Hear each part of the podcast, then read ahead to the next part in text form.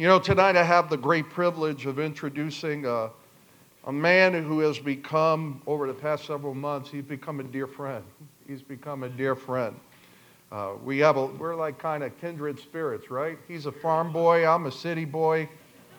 Who think? Who would have thought? But Alex McFarland has a pretty, pretty impressive resume, right? Very impressive. Um, as a Christian apologist, as an author, as an evangelist, as an analyst on religion and culture and how it's affecting the nation, and as an advocate for biblical truth. Alex McFarland speaks worldwide. And I hope you understand what a privilege it is for him to join us here tonight. He has preached in over 2,000 churches in North America and numerous more internationally. He's a frequent spokesperson for Fox News. He's been interviewed by many other media outlets, Fox and Friends, Alan Colmes, The Strategy Room, Billy Graham's Decision Radio, Focus on the Family, Family Radio. I had the opportunity to be interviewed by him on, on both the Hamilton Corner on Family Radio and, uh, and Truth and Light, was it? Truth and Light yeah, just recently on American Family Radio. He's often quoted in many news outlets. He's been interviewed by CBS, by Fox, by NBC, C SPAN, you name it, Associated Press, etc. But above all those things, right? That's pretty impressive, right? But above all those things, the most impressive thing to me about Alex McFarland is his love for Jesus Christ and his love for the church.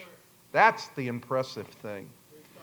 And so tonight, it's my great honor, it's my privilege to introduce to you our keynote speaker uh, for this weekend, our dear brother, Alex McFarland. Will you give him a big hand and a big welcome to Orlando, Florida?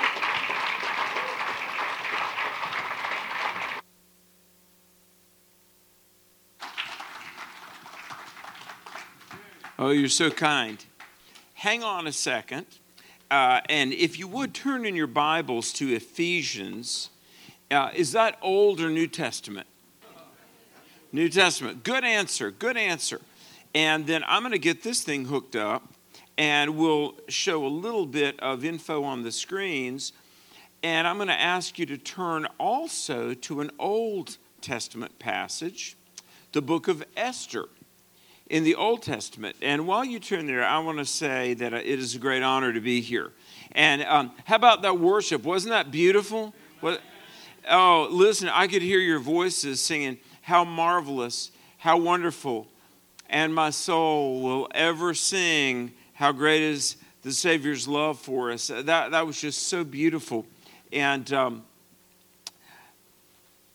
while I'm waiting for my computer to wake up, let me say this it is really an honor to be here. And I got saved when I was 21 years old.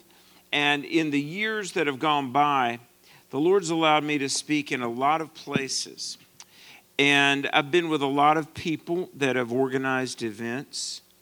And Pastor Mark, and I know he's got a great team, because look, Super Bowls are won by teams. It's not just free agents, it's teams. And I know there have been a lot of people, uh, Mark and Barbara and Calvary Tabernacle, but I want to say thank you. And my dear brother, and, and I know it's, it's the Lord, it's for His glory, and I know a lot of people deserve credit, but God put it on uh, y'all's heart. See, I met them. I was at an event in North Carolina called The Cove. And I'll be there this summer, July 12th through 14th, the Billy Graham Training Center. And I was talking to Barb, uh, and we were talking about something really spiritual. We were talking about marinara sauce, weren't we? Because uh, she was talking about, um, you know, cooking Italian food. Now, see, eating is one of my spiritual gifts. It's one of the rare gifts. Not everybody gets it. Uh, but I, eating is just my superpower. Um, it's just the grace of God. I don't weigh 500 pounds. But I was hearing about Calvary Tabernacle and Orlando, and I, in my heart, I was praying. I was like, Lord, I would really like to go down there and speak and minister with those dear people. Lay it on their heart that we would do that, and God did, and it's a great honor to be here. Now, this morning at about 4:15 a.m., when my wife was taking me to the airport in North Carolina, that's where I live, it was 27 degrees. So to come down to Orlando, where it's summertime, and, and listen, I got to tell you guys something. As you know, the world is just going kind of crazy. I travel a lot. Pastor mentioned that I, I do a lot of traveling. I want to tell you, you guys in Florida, you, you got to hold it together because the rest of the country is depending on you. I mean, everywhere I go, I promise you, people are saying, "Oh my goodness, there's there's crime and there's all these things." Uh, you know what? I'm going to move to Florida. They got it together down there. Seriously, I, have heard that a hundred times. The two states, two states where everybody wants to go, Florida and Texas. So yeah, we're depending on you because, like, seriously, um, about a year ago, my wife and I had to move some stuff. Uh, we had the privilege. We looked after my mother. My mother passed and went to heaven, and then we looked after Angie's mom. My wife's mother lived with us for eight years, but a year ago in March, so it's just coming up on a year. My mother in law passed, and so we had to, um, you know, get rid of some of her stuff. And uh, I, so I went to rent a U Haul van and move some old furniture and things. And uh, I mean, it was hard to do it. Do you know why? Because people are moving to Texas and Florida. Seriously. And they were like, um, you got to book it weeks in advance to even get a U-Haul.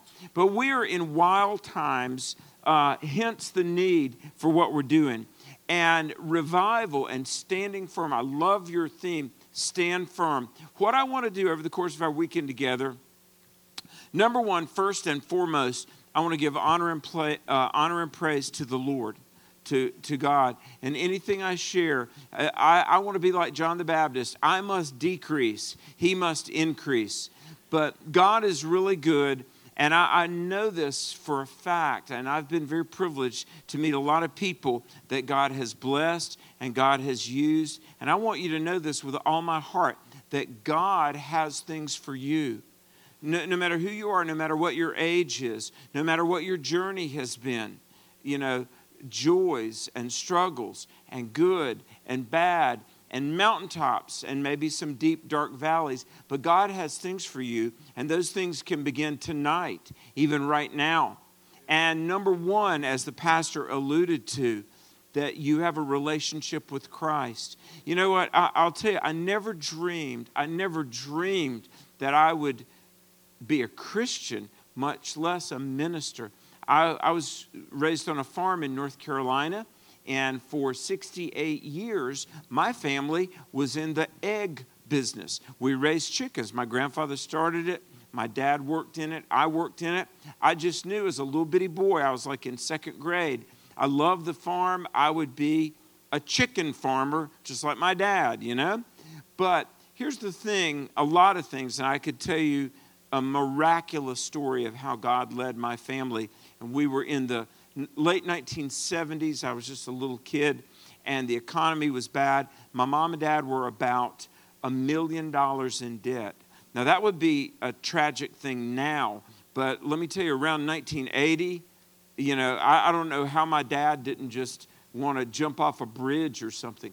But my mom and dad were always fighting, and my sister and I, I was pretty for sure that mom and dad were probably going to split up, right? And uh, I didn't know what was going on. But one day the bank came, uh, men in cars came to evict us from our house and repossess the house. And I didn't know what was going on, but I looked out the window and my mom and dad were on the front porch talking to some guys in suits, and my mom was crying. And I could hear my dad. My dad was a World War II vet, big, muscular guy, but he looked beaten. And he was like, Please, please, I need some time. I need some more time. And I, I my sister and I were like, oh, this is not good. Uh, don't fully know what's going on here, but this is not good. So my dad went down the street to a neighbor, a, a, a man, Bill and Norma Goodwin. They're both in heaven now. Uh, but my dad said, Can you front me some, some money for 30 days and I'll pay you back? Anyway, long story short, we didn't lose the house, but we had to sell all our furniture. Suddenly, we're sleeping on the floor of an empty house, and it was tough. But here's something that happened. My mom and dad, unbeknownst to my sister and me, my sister, she got married and left. Mom and dad were watching uh, Charles Stanley on television. And, and one day, my parents came in and they said, and they were in their early 60s at this point, probably, but they said, um, We don't know what's going to happen. We might lose the farm, we might lose everything, but your mother and I have committed our life to Jesus Christ, and it's going to be okay. And we laid hands on the business's checkbook and, and prayed. And now, by this point, I was 21 years old. I didn't know any of this, I didn't understand it. But I will tell you this I saw a significant change in my mom and dad. And even though the money problems didn't eva- evaporate overnight and the struggles, and we were working even then, my, my dad and I, and uh, truck drivers, we were delivering eggs to restaurants and grocery stores. We were probably working 80 hours a week, plus, I was trying to go to school. But I saw a change. And my mom and dad didn't fight like they did before and they had joy. And uh, they, they would sit around and they got this old hymn book. And just like we were doing tonight, we would sing songs of praise to God. I wasn't even a believer yet. But listen to this in talking about revival in our nation, Psalm 22, verse 3 says, God inhabits the praise of his people. Now, we want revival. The word revival is a combination of two Latin words. It means life again. Revival means a return to the things that bring life. And you know what? Even as a Christian, eh, maybe you, you've trusted Christ, you've put your faith in Jesus, you're a born again believer. Praise God. But you know what? Life can distract you, life can wear you down. And we all need to come back to the well of cool water the water of life, and, and get life again. And one of the great catalysts to restart our spiritual batteries is gratitude. So let me, let me ask you this because we want and we need the presence of the Lord in this place. I, I admire Mark working on this. Everybody's worked so hard. And uh, let me tell you, I'm in a lot of events. How about it for these world class sound guys, the audio video. Uh, listen, these wires don't plug themselves in. There's great audio here tonight because of some very gifted people at the back of the room. And one more thing, and then I'm going to ask you to participate. And Lord knows my heart, I'm as sincere as I can be. Um, how about some glory to God and some prayer support and appreciation for our dear friend in law enforcement back there for keeping us safe. Godspeed.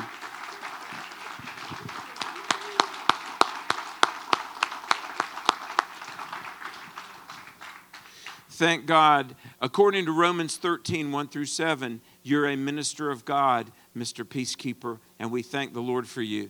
But God, when, when the church praises God, things change. When Israel was called to go face Jericho, and so many of the battles and the challenges faced by the children of Israel, they would praise God. So I want to ask you this, and I'm going to tell you a little story about praise. What are you thankful for tonight? If this were your last opportunity to give big time props to Jesus, glory to God, what, what are you thankful for? Salvation. Yes. Um, his word. We, we have the word of God, not the opinion of man, but we have the word of God. What else are you thankful for? The Holy Spirit of God. Why are you thankful for the Holy Spirit? He seals us, He, he leads us, He teaches us. It was the Spirit of God that opened our eyes and made us aware that we needed the Lord, right? What else are you thankful for? Let's, let's praise the true and living God tonight. What are you thankful for? Jesus. Somebody raise your hand and tell me what you're thankful for. Yes, ma'am. I'm glad I'm saved. Yes, ma'am. Thankful. Amen. Yes, sir, way back there. For, for the fellowship tonight. What else are you thankful for? Freedom. Salvation. You know what? How many have ever, uh, in a split second, God saved your life? You could have died and God saved you. Amen. Anybody want to share what that was like? I was driving one night and uh, was sleepy, and I almost ran under an 18 wheeler. I was very bad. Don't ever do this. But I was driving at 3 a.m. I should have pulled over. I was trying to make it to an airport, and I was halfway asleep driving, and I, it was like God shouted, and I woke up, and instantly I was like, Thank you, Jesus. Listen, I think we're going to get to heaven, and we're going to find out a thousand things God did on our behalf that in the invisible realm. And even tonight, think about this. All right, you're, you're not here by accident. There's not a one of you that's here by happenstance. Uh, God made you, gave you life. God, by His Spirit, drew you to know about Jesus and open your heart to Jesus. And then you begin to grow and you're a part of a church and whether it be Calvary or whatever, and you're here tonight, and over this weekend, we're all going to worship together and grow together. And so your life has great significance. I mean, that's part of revival to realize that we're not, it's like you, you, you live, you die. No, no, it's so much more than that because the Word of God says in 1 Corinthians 15 58 that your labor in the Lord is not in vain brothers and sisters, family of God, we have this little bitty window of, of life. Might be 70 years, might be 90 years. Some people don't live to see 30 or 40. But in this life, we are doing things that matter for eternity. Honestly, specific prayers get specific answers. Your prayers for an unsaved person, your prayers for this nation, your witness that you exude, you sowing the seed of God's word, because Isaiah 55 says God's word does not return void. I mean, you sowing a seed, you every day you wake up and you get out there, you are doing things with eternal implications. Let, let me share a little bit, and what a, what a joy. I want to tell you I feel a lot of freedom in this place. That's because the Lord is here. Hallelujah. Now, now my dear dad, he's in heaven now, but um, he used to tell me this as I was traveling, and he would go with me in the, in the early days. He said, Son, remember, the weakest ink is better than the strongest memory. So urge people to take notes. I said, Yes, sir, I'll do that. He said, Also, son, remember this the mind can only absorb what the rear end can endure. My dad told me that because, you know, we preachers, we go long and everything. But um, hey, I, I do want to ask for your prayers. We, we do a couple of things. We do a radio show called Exploring the Word, and it's heard on the American Family Radio Network. I give God the glory for that. And um, we're in our 14th year, and we get to uh, preach the Word and promote things like this also, our ministry that God led me to start, I was a youth pastor for 11 years, and then 20 years ago, we started uh, a ministry. We do conferences, we've done university campuses and schools, and I give God the glory, but we have been in a little over 20 years in front of approximately a million young people. Uh, to tell them about God and country. We started these clubs called Viral Truth Clubs, and uh, these are clubs where, yes, it's all about the gospel, but it's all about America too. We talk to kids about America and why this country is worth caring about and praying for. So I, I value your, your prayers, and as the weekend goes on, I'll tell you a little bit more about what we're doing. But I want to share about one night when I was a youth pastor. Because here's the thing when revival is happening and there's a move of God, there, there are a lot of dynamics. There are basically four things when God is doing a work. Obviously, there's prayer. I mean, nothing happens unless the church prays. And it's been said that prayer is the nerve that moves the muscle of God. Now, I bet we could go around the room tonight by an upraised hand. How many know that prayer is powerful? How many have gotten radically answered prayers? I mean, listen, let me tell you this. When you really cry out to God with a heart of desperation, He will answer. He, he really does. God will work, God will move. So tonight, let me ask you just ponder this. If you, if you could solicit one thing from our dear Savior, what would you ask Him for? Maybe it would be the conversion of a loved one. Maybe somebody that you care deeply for is far away from God. And you're tonight, it's, it's no games, no procrastination. Dear Jesus, Lord, I'm begging you, I want this person to know you. Maybe it's our country. And our I, look, I love America. I know my home is in heaven. I had a pastor. We were at the Cove with Barbara and Mark, the, the big conference center, the, the summer that we talked, you and I, but a, a, a pastor came up and he goes, Alex, why all this talk about saving America? Our home is in heaven. I'm not trying to save America, I'm trying to get people to go to heaven. I said, Well, yeah, I know. My home is hev- in heaven, but where are you going to live till you get there? I mean, I mean, don't we have a vested interest in this nation being godly? Maybe tonight God is calling you to pray for our country. But whatever is the desperate, agonized, passionate cry of your heart, bring that to the Lord. That's what we're supposed to do. Listen to this. When there's revival, the atmosphere in the room changes. I was a youth pastor for 11 years, and we would do a mission trip every summer. And I had about 45 teenagers, and they, it was just a good little average youth group, and they were good kids. And we would do, we went down to Memphis, Tennessee to do inner city missions, and we would do missions projects. And then for my youth that were the best of the best, at the end of the summer, we would go down to the beach and we would raise money and we would have a beach retreat just before school started. And that was always really special. Well, one summer, listen to this. We had Vacation Bible School, VBS, right? And there was uh, near our church a trailer park, and it was it was pretty rough, and there was a lot of drugs and violence. Well, we decided to go to the trailer park and try to get some of those kids to come to Vacation Bible School. I'll never forget, there were these three a brother, sister, and a brother. Carl, Patrick, and Brandy were their names for real.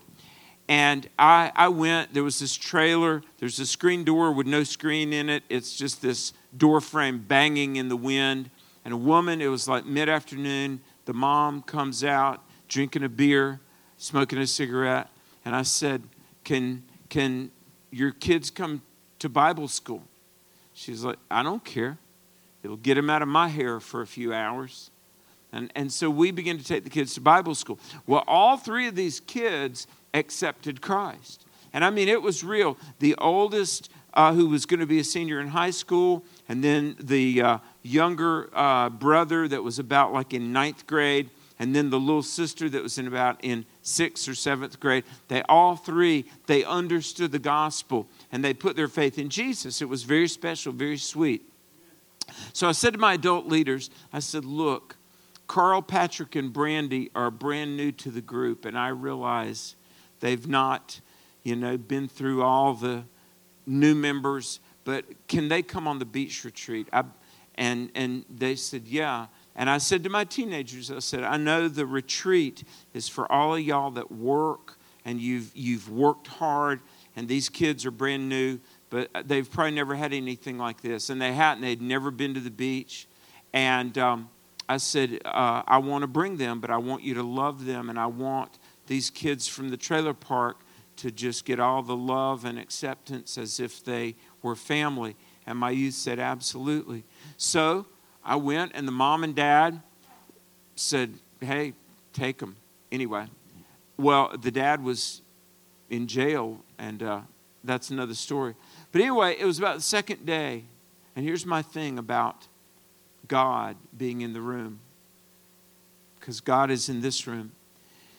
So we would play, we went to the beach, we, we had devotions in the morning, and then at night we would like uh, cook a hamburger and at 7 o'clock have Bible study. Now, my kids were pretty good kids, right? But you know, with teenagers, about 35, 45 minutes, you got their attention.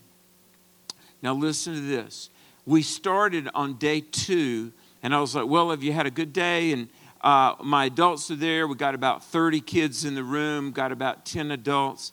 And I said, So let me share a Bible story. And suddenly, the oldest, uh, Carl, he said, uh, Mr. McFarland, Mr. McFarland. And I said, uh, yeah.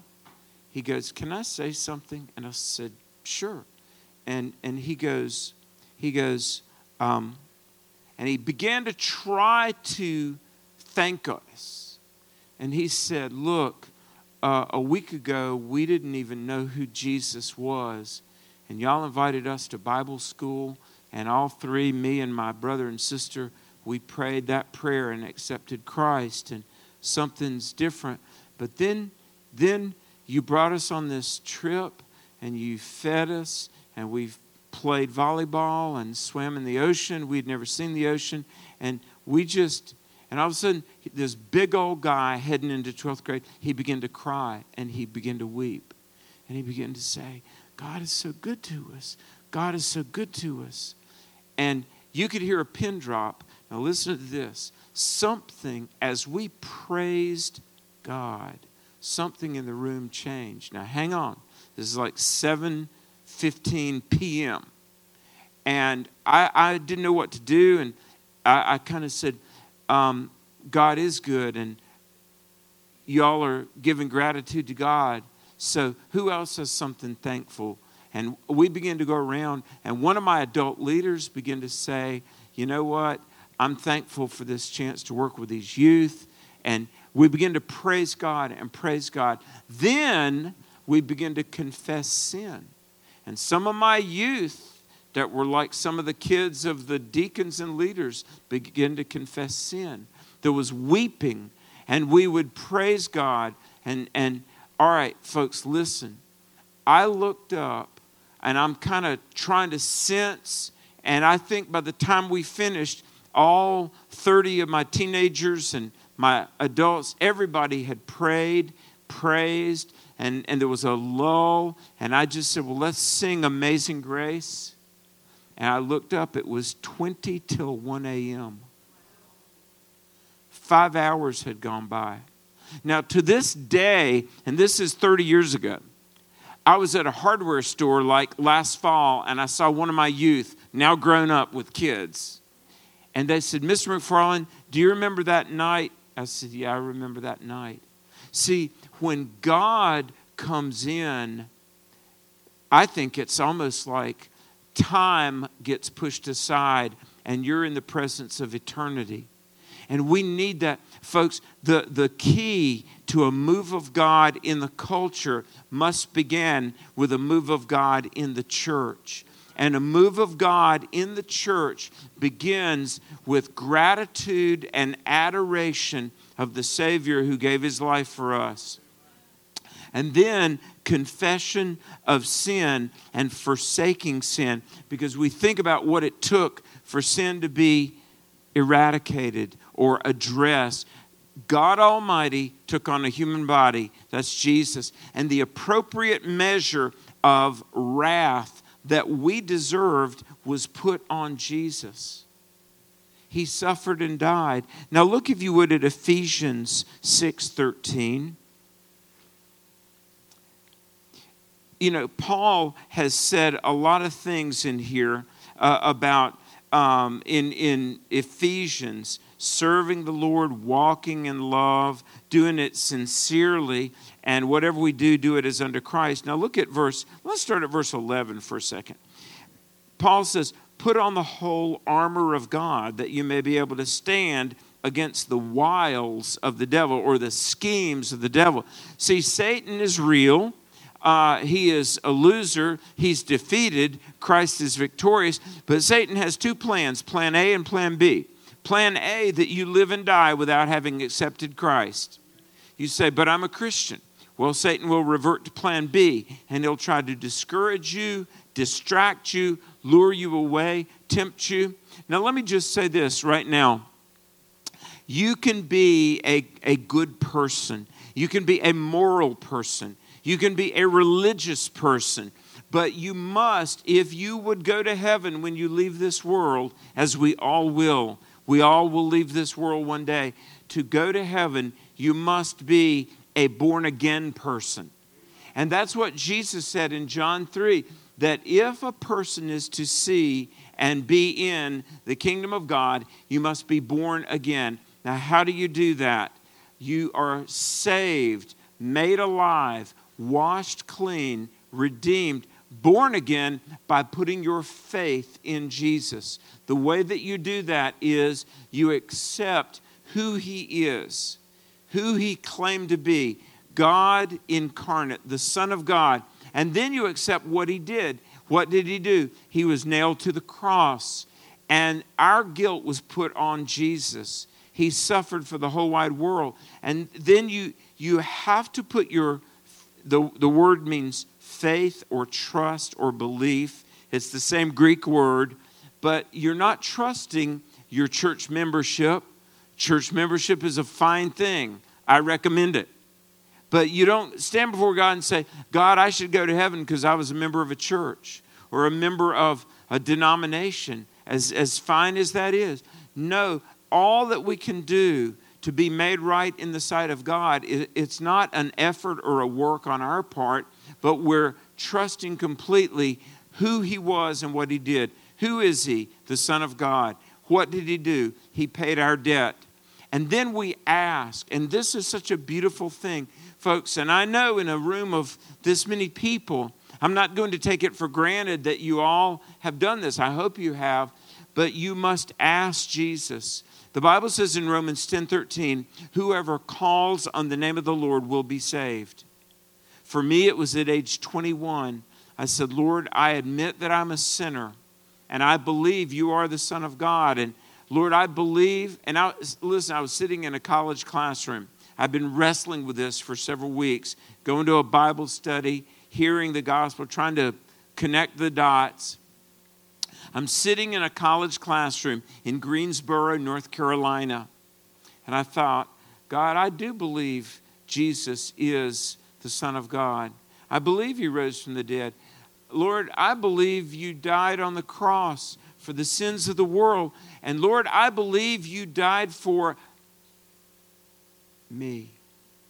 And I'm sitting in a college classroom trying not to weep because it suddenly clicked when Jesus went to that cross, he did it for Alex McFarland. And it was like suddenly the world stopped. I remember it vividly.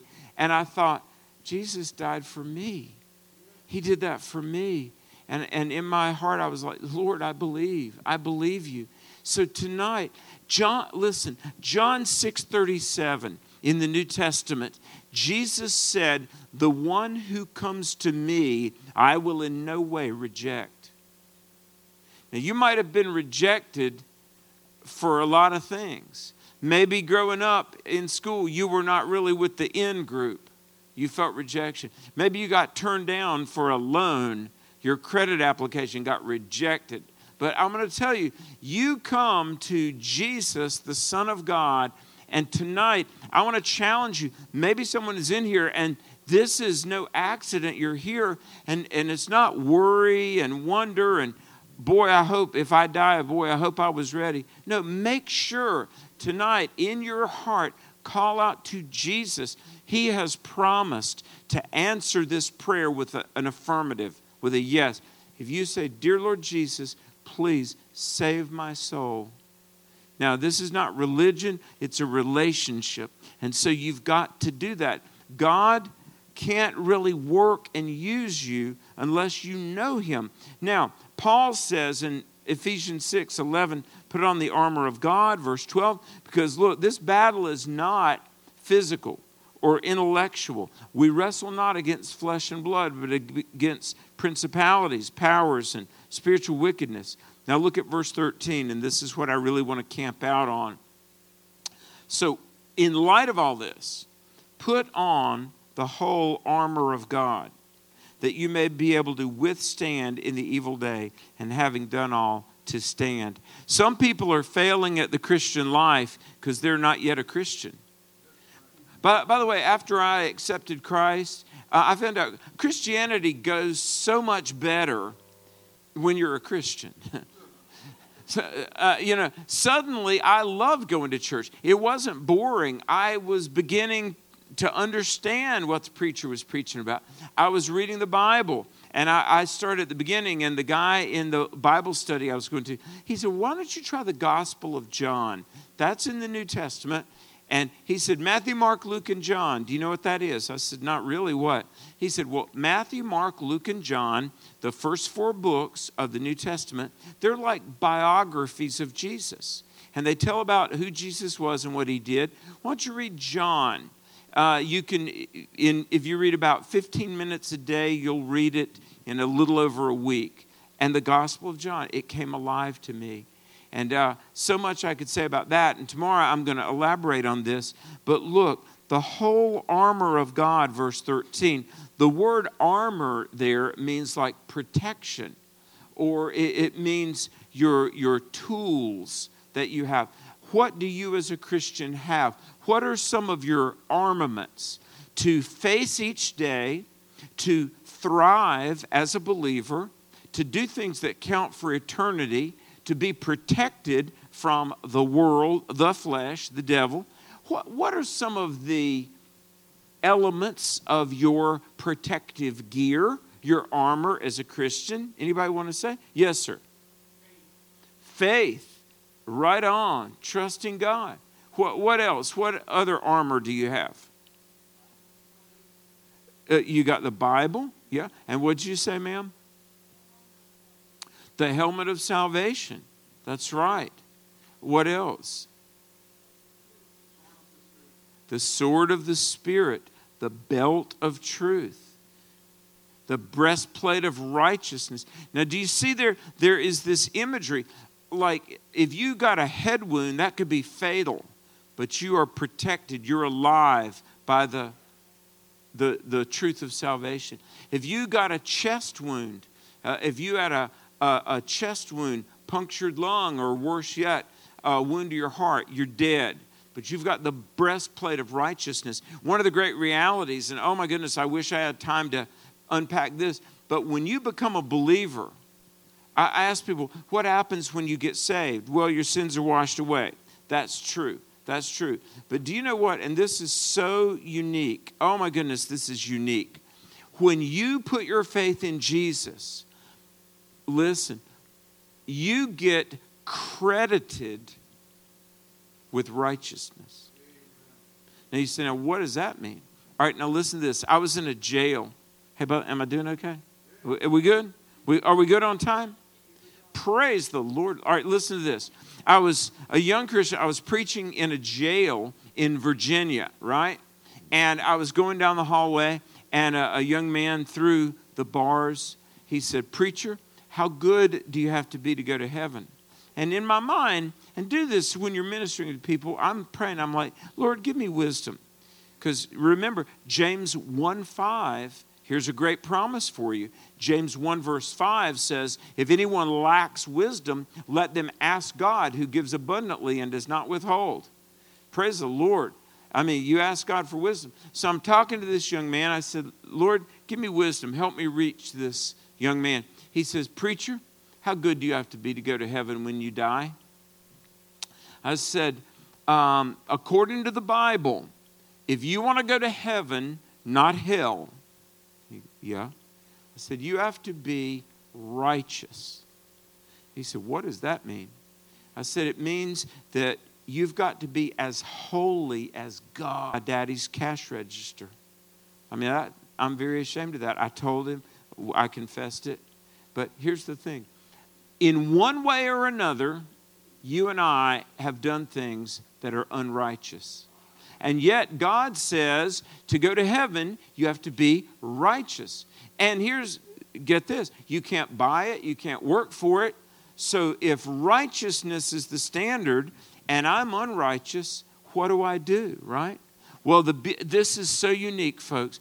I can tell you there are thousands of religious systems. This is utterly, absolutely unique. According to Romans chapter 4, it says, if you put your faith in Jesus, who he was and what he did, the Son of God gave his life on the cross, you call out to him and he will hear you and forgive you. Yes, your sins are washed away. Your name is written in the Lamb's book of life. The Holy Spirit of God indwells you. Ephesians 4:30 says the Holy Spirit seals you, yea. But this is so awesome. The righteousness of God is accredited to you. The standard for heaven that we don't have and we can't really earn it but God says, if you will trust my son, I will make a legal declaration in the, the council of heaven. I will declare you righteous. And for the rest of your life, First John talks about positionally, we are in Christ. That's why, listen, God doesn't see you as a sinner ever again. He sees you as righteous. Let me give an illustration about salvation, right? Because I've had people ask me this question, Pastor Mark. They'll say, you know, I got saved years ago, but, uh, you know, I kind of backslid. I fell away. Does God still love me? Here's the thing, and I, I really do think the greatest incentive to stay on point for God, to stay where you need to be, to be excited, to be revived. The greatest motivator is gratitude. Because listen to this.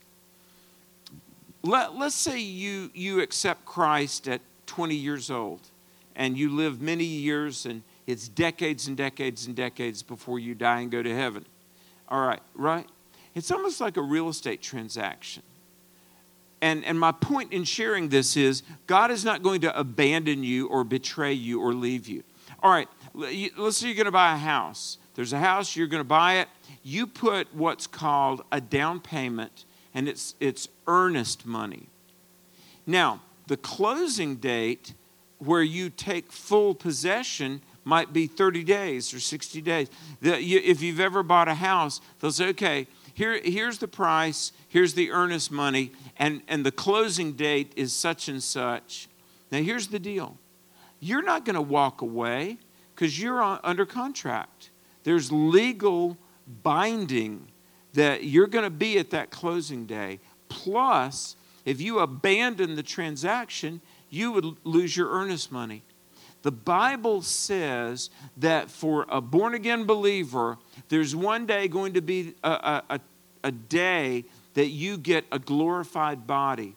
You're in the presence of Jesus forever, and your faith will be sight we will see Jesus face to face. Listen, God is not going to bail out on you because He will not betray His word, He does not break His promises. Inside of you, dear believer, is the Holy Spirit uh, sealing you the earnest of your salvation, plus the righteousness of Christ that was uh, at great cost, Calvary's crucifixion made it possible for you to be washed clean, wrapped in righteousness, indwell and sealed. That's why Romans 5 1 says, Therefore, being justified by faith, we have peace with God through our Lord Jesus Christ. Folks, uh, only Christianity has all of these unique promises. Only Christianity has an infallible Bible that fulfills prophecy, and then only Christianity has an empty tomb. So, look, what, what are we going to do about all these things? I want to talk about your role as I begin to wrap up. And look, there's just 10,000 things I feel like I could and would want to say. Our nation is dying. They say there are 345,000 churches in America, and yet Christianity seems to be declining. There, there are a lot of young people here tonight, young adults. I thank God for that. That's a thrill. Praise the Lord that there are a lot of young people here today.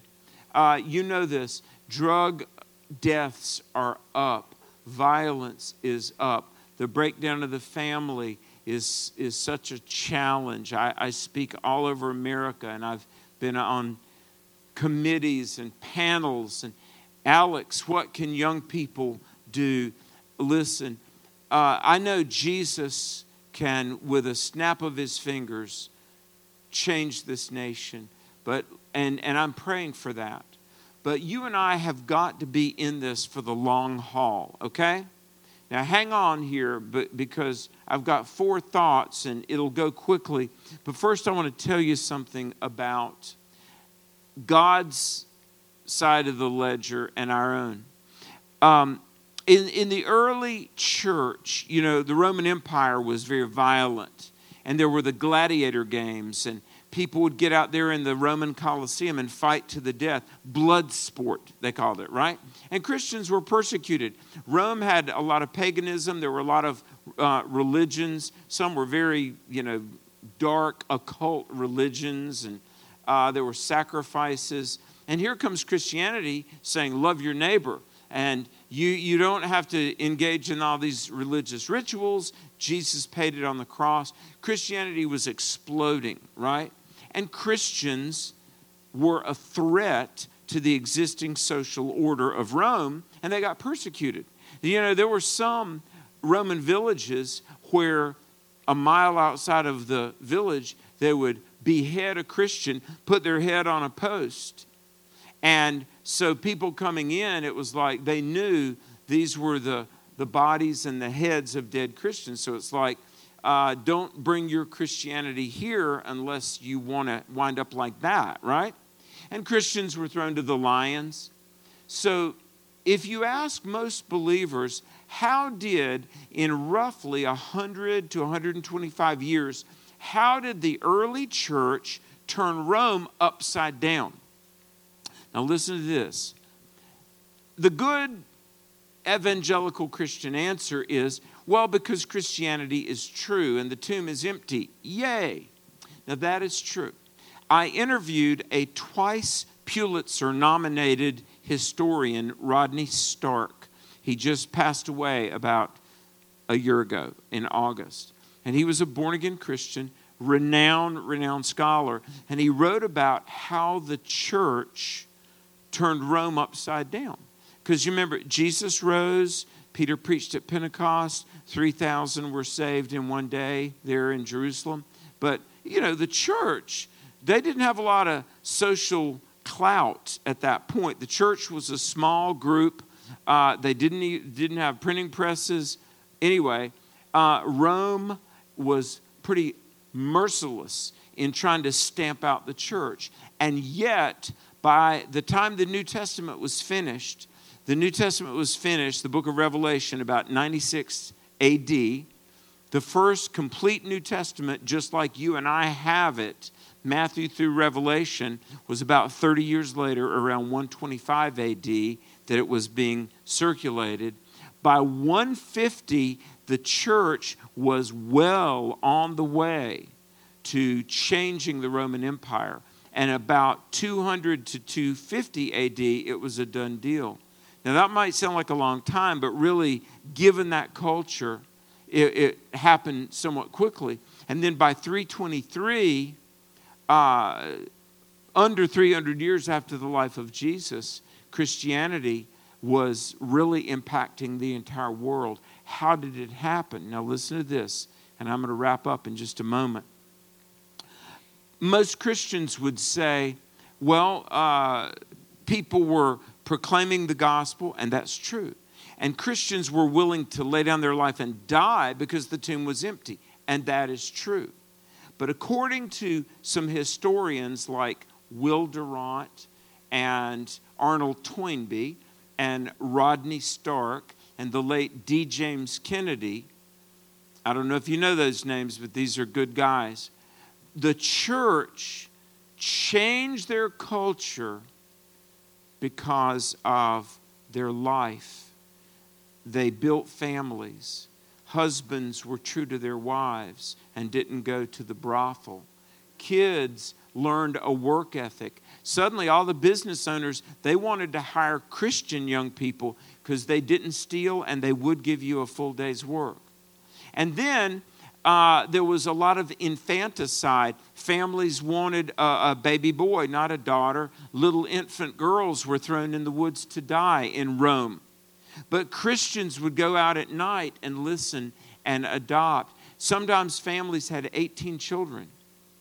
And why? Why this ethic of life?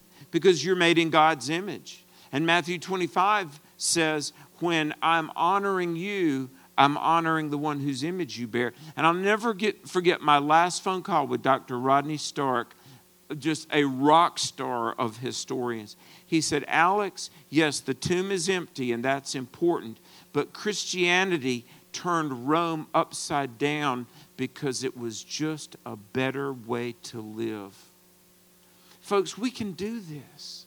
We can do, look, Hollywood can shout more loudly. The media has a bigger megaphone. The world has what it has, but we've got the, the good news of Jesus. We've got the power of prayer. We've got the fellowship of the church. We've got the Holy Spirit that's working alongside with us. We've got what every human heart wants, which is love and relationship. People are so lonely. I just read about a month ago that loneliness is one of the biggest health crises of our time. And they said that loneliness will shorten your life like smoking two packs of cigarettes a day. Google that. That's psychologists are saying that. And I, am finding young people that come to our camps. We'll have over a thousand teenagers in camps. And hey, I'm 59, and my staff and I, we got teenagers following after us because they're lonely. They just want somebody to care about them. And so I don't underestimate the fact that we have a true message. And yes, Christ is risen, and the world needs to know this. But, church, we can be used by God to out think, outwork, out love this world, and people will be touched. So, what do we do? I want to tell you, God has a role for you. Number one, you can play a role in bringing about revival. Thank God for Pastor Mark and Barbara and his staff. But what about every one of you? Um, you can't do everything. God doesn't expect you to, but you can do what the Lord put you here to do. And that begins by trusting Christ and then saying, God, what is my assignment? Yes, you can play a role and secondly, know this God designed you to play a role. It says, You will receive power. That's Acts 1 8. Do you know? Look, God only has to say something once for it to be true, right? But 200 times in the New Testament, God's word says, I will empower you. I'll give you the ability to do what I need you to do. So you've got a role to play. God designed you to play a role. God will equip you to fulfill your role. I want to ask you what is the assignment God has put before you?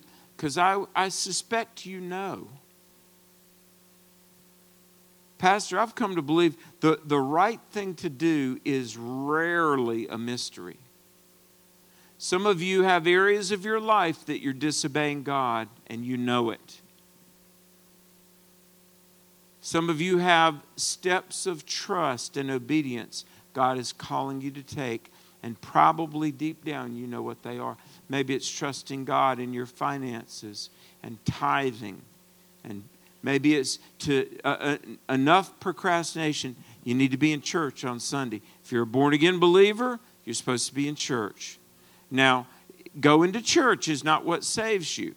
Trust in the Lord. But if you, hey, Hebrews 10 25, do not forsake assembling yourselves. Some of you have not obeyed God in the way that you're loving your family or, or leading your family. Men, uh, you are to be the role model. You, husbands, you are the priest of the home. And you need to love your wife like Christ loved the church and he laid down his life. Are you praying? Are you being that witness? God will equip you to fulfill the role. And the final thing, you must play your role. Like Mordecai said to Esther in Esther 4:14, if you remain silent at this time, Esther, enlargement and deliverance will arise to the Jews from some place, but you and your father's house will be destroyed. But who knows? Maybe you were put in the kingdom for just such a time as this. So, what do we do? What do we do? A life that stands firm. This conference is about standing firm. You got to know do you have a personal relationship with Christ? Are you daily growing in Christ? And are you consistently living for Christ? See, just like an athlete needs nutrition, the Christian needs vitamin S, Scripture. Or maybe I'll say vitamin B, Bible. So here's the thing, and I'm going to pray. Every day you pray, you pursue Christ, growing more like Jesus. You stay equipped. Then you recognize opportunities, and they're out there every day to be a witness. And then you influence others, and you live a life of truth promotion. 1 Corinthians 6 19 and 20, Paul says, We're not our own, we're bought with a price.